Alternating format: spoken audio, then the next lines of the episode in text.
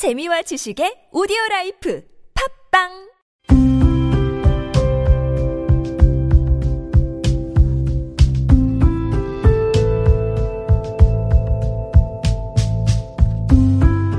칼럼을 읽어드립니다.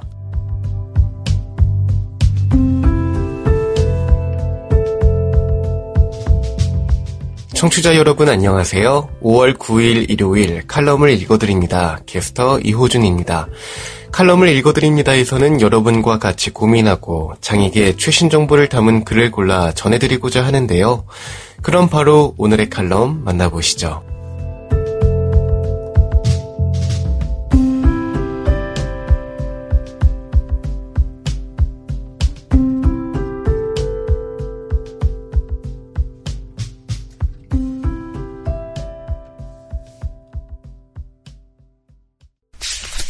에이블 뉴스, 춤추는 장애인 연금, 실수 인정 않는 사람들, 공무원들의 안일한 행정 처리, 그 위를 걷는 장애인들, 칼럼니스트 최충일.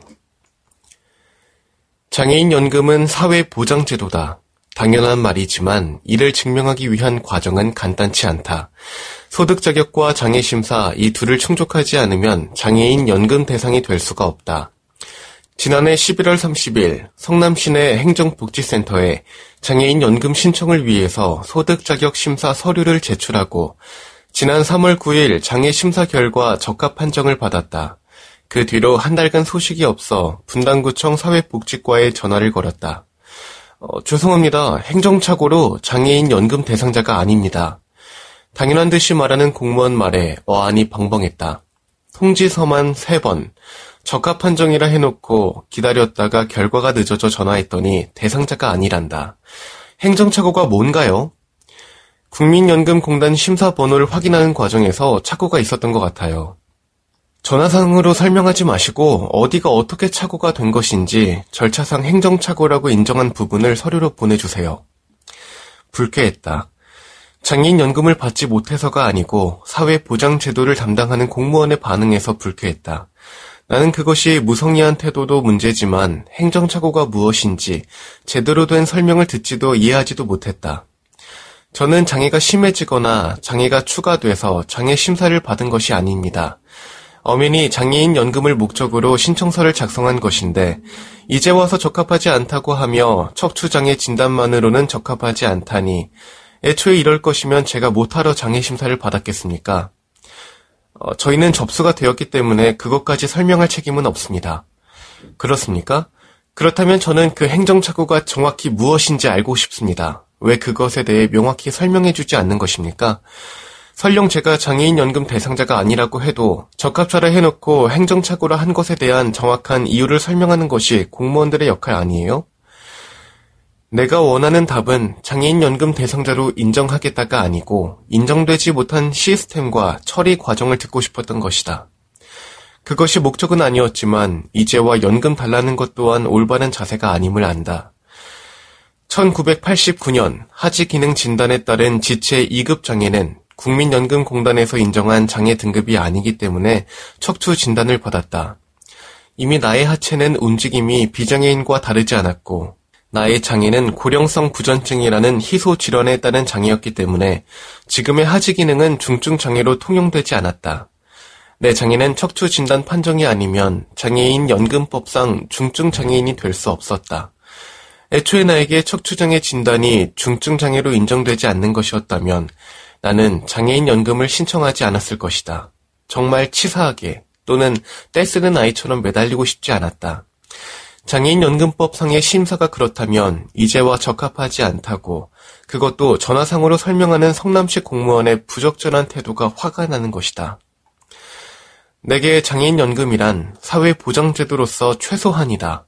국가가 정한 최소한을 정하는 공무원들이 행정착오라고 인정하면서도 서류상으로는 공식적으로는 이를 인정하지 않는다면 나는 그저 신청 서류에 적힌 830320-1 땡땡땡땡땡땡 최충일이 적합하지 않은데 실수로 인정된 중증 장애인이었다가 지금은 아닌 장애인으로 돼버린 것이다. 이 의미는 나에게 꽤나 중요하다. 왜냐하면 국가가 나에게 사회 보장 제도를 인정하고 안 하고가 꽤나 하찮은 실수로 달라질 수 있다는 것인데 이마저도 인정하지 않고 날 처음 본 것처럼 인정 안함이라고 표현한 것과 다르지 않기 때문이다. 난 사회적 약자다.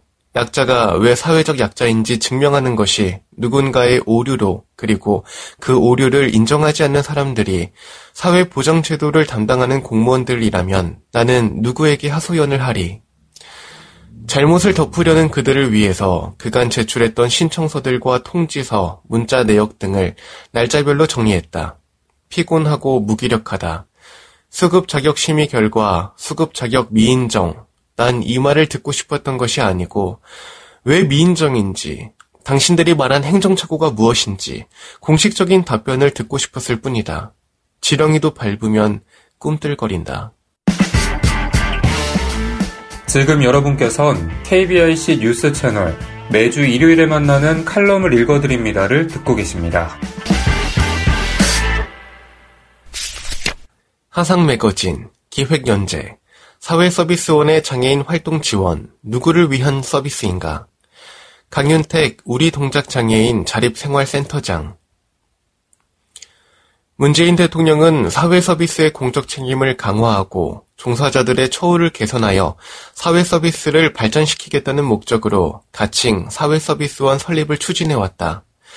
국정과제로 추진해온 사회 서비스원을 2019년 2월 서울을 시작으로 대구, 경남, 경기도 등 11개 지역에서 차례로 설립되었으며 올해 연말까지 3개소를 신규 설립하여 2022년까지 전국 17개소 사회서비스원 설립 운영을 계획하고 있다.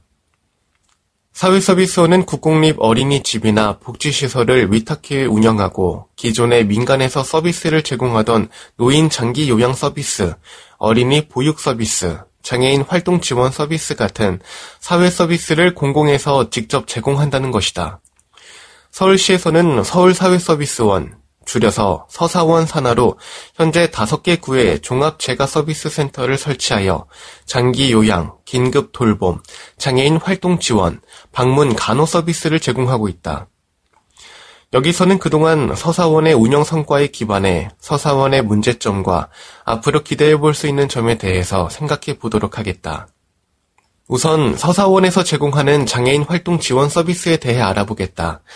서사원에서는 성동구와 노원구에 종합재가 서비스 센터를 통해 장애인 활동 지원 서비스를 제공하고 있다. 지원 방식은 4인 1조의 팀제이다. 이용자가 서비스를 접수하면 종합재가 서비스 센터의 팀장이 이용자의 서비스 필요를 파악하고 활동 지원사는 팀장의 배치에 따라 서비스를 제공하는 방식이다.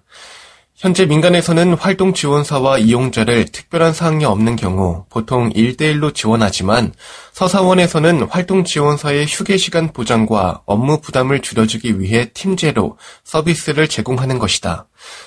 그러다 보니 많은 이용자가 여러 명의 낯선 활동 지원사가 교대하며 서비스를 지원하는 것에 대하여 상당한 거부감을 가지고 있기도 하다. 서사원의 활동 지원사는 정규직으로 9시 출근, 6시 퇴근의 근무 형태를 가지고 있다. 급여 수준도 서울시 생활임금 기준의 월급제이기 때문에 민간보다 상당히 높은 편이다. 특히 서비스 제공 시간과 상관없이 월급이 지급되기 때문에 활동 지원 서비스를 제공하지 않는 근무 시간, 괄호 열고 비매칭 근로 시간, 괄호 열고 활동 지원 서비스를 제공하지 않는 근무 시간이 상당히 많은 편이다.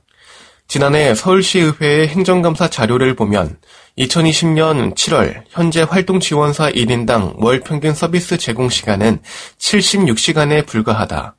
장애인 이용자 중심의 서비스여야 하는 활동 지원 서비스가 기관 주도에 그리고 근로자 중심의 서비스로 제공되니까 사실 이용자들은 서사원의 활동 지원 서비스 이용을 기피한다.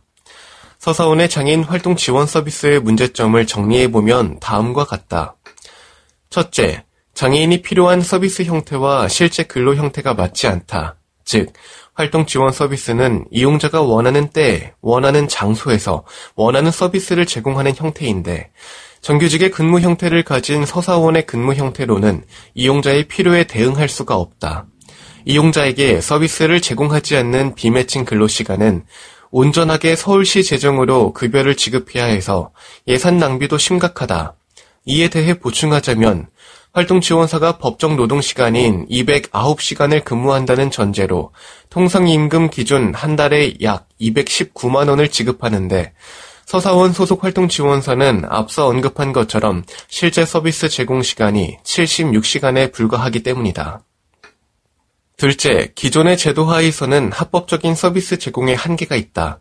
근로기준법에는 4시간에 30분, 8시간에 1시간의 휴게 시간을 두도록 하고 있다. 민간의 활동 지원 과정에서도 이 부분이 매우 불합리하다는 지적이 계속되어 왔다. 초기에 서사원은 휴게 시간을 반드시 지키기 위해 휴게 시간 동안 다른 활동 지원사가 물리치료나 작업 치료를 하도록 업무 형태를 구상했다.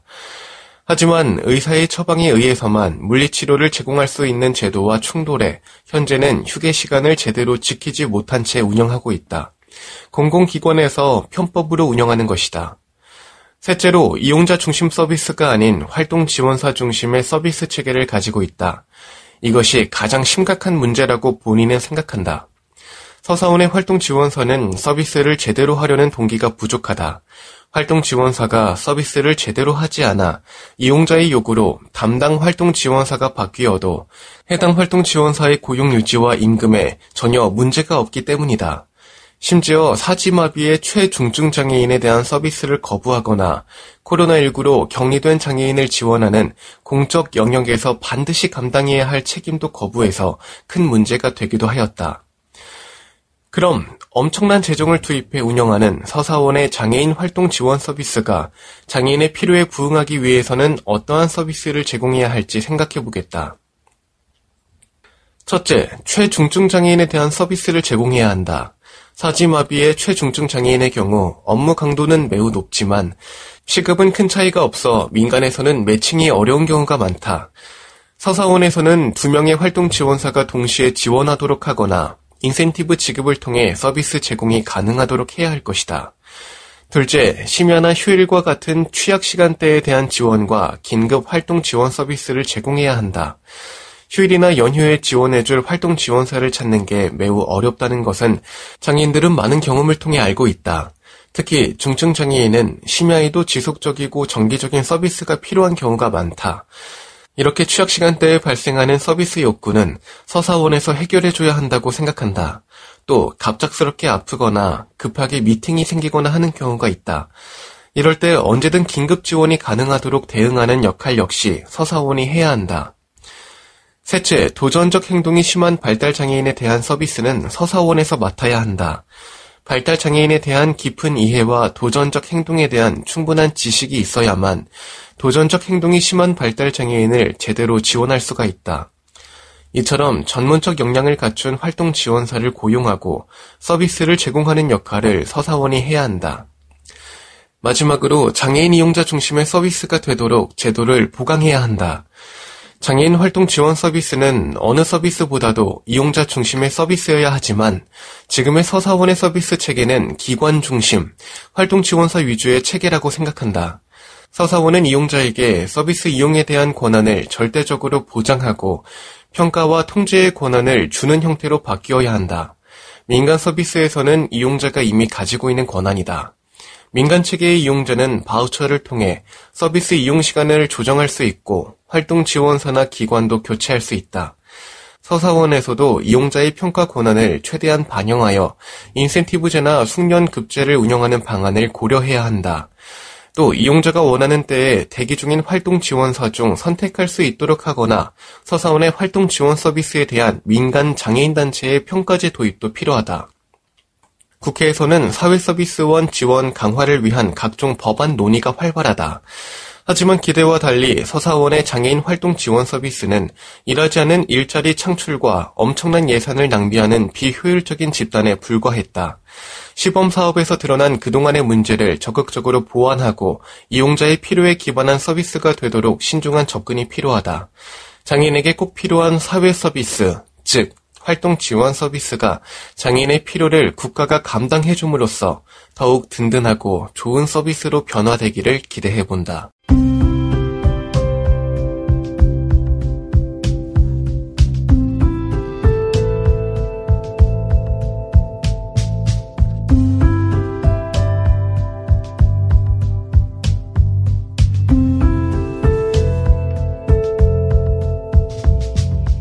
5월 9일 일요일 칼럼을 읽어드립니다. 오늘 준비한 소식은 여기까지입니다. 지금까지 제작의 이창훈, 진행의 이호준이었습니다. 끝까지 청취해주셔서 고맙습니다.